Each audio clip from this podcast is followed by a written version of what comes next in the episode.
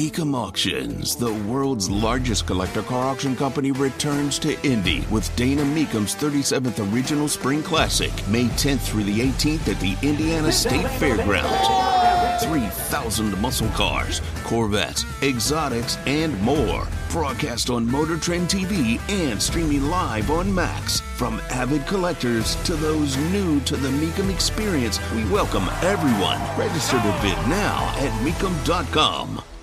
Never ignore stories because you find them difficult or personal. Tony Katz. 93 WIBC. Good morning.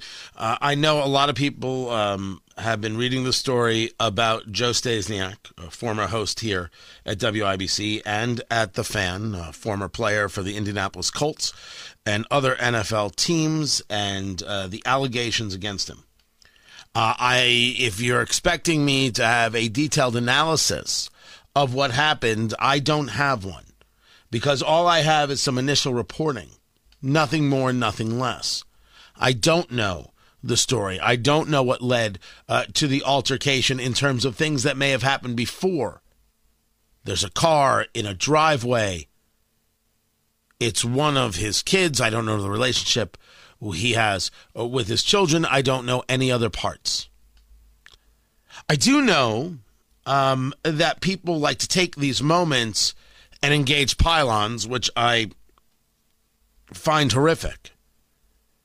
Um, the only thing I can tell you is that uh, while we worked together, never had a problem with the man.